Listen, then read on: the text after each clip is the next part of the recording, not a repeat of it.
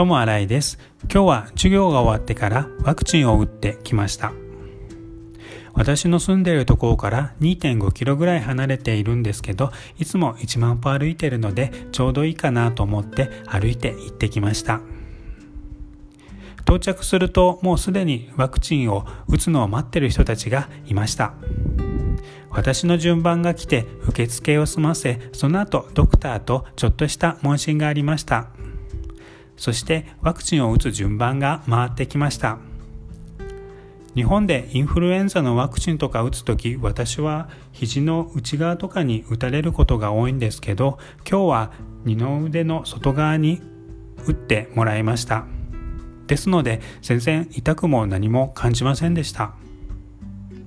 その後その場で少し休んでからまた歩いて帰ってきました。今日はいっぱい水分を取ろうと思っていろいろ水を飲んだりかき氷を食べたりとかいろいろしました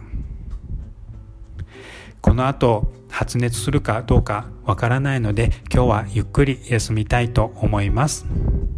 友新井でした。ありがとうございました。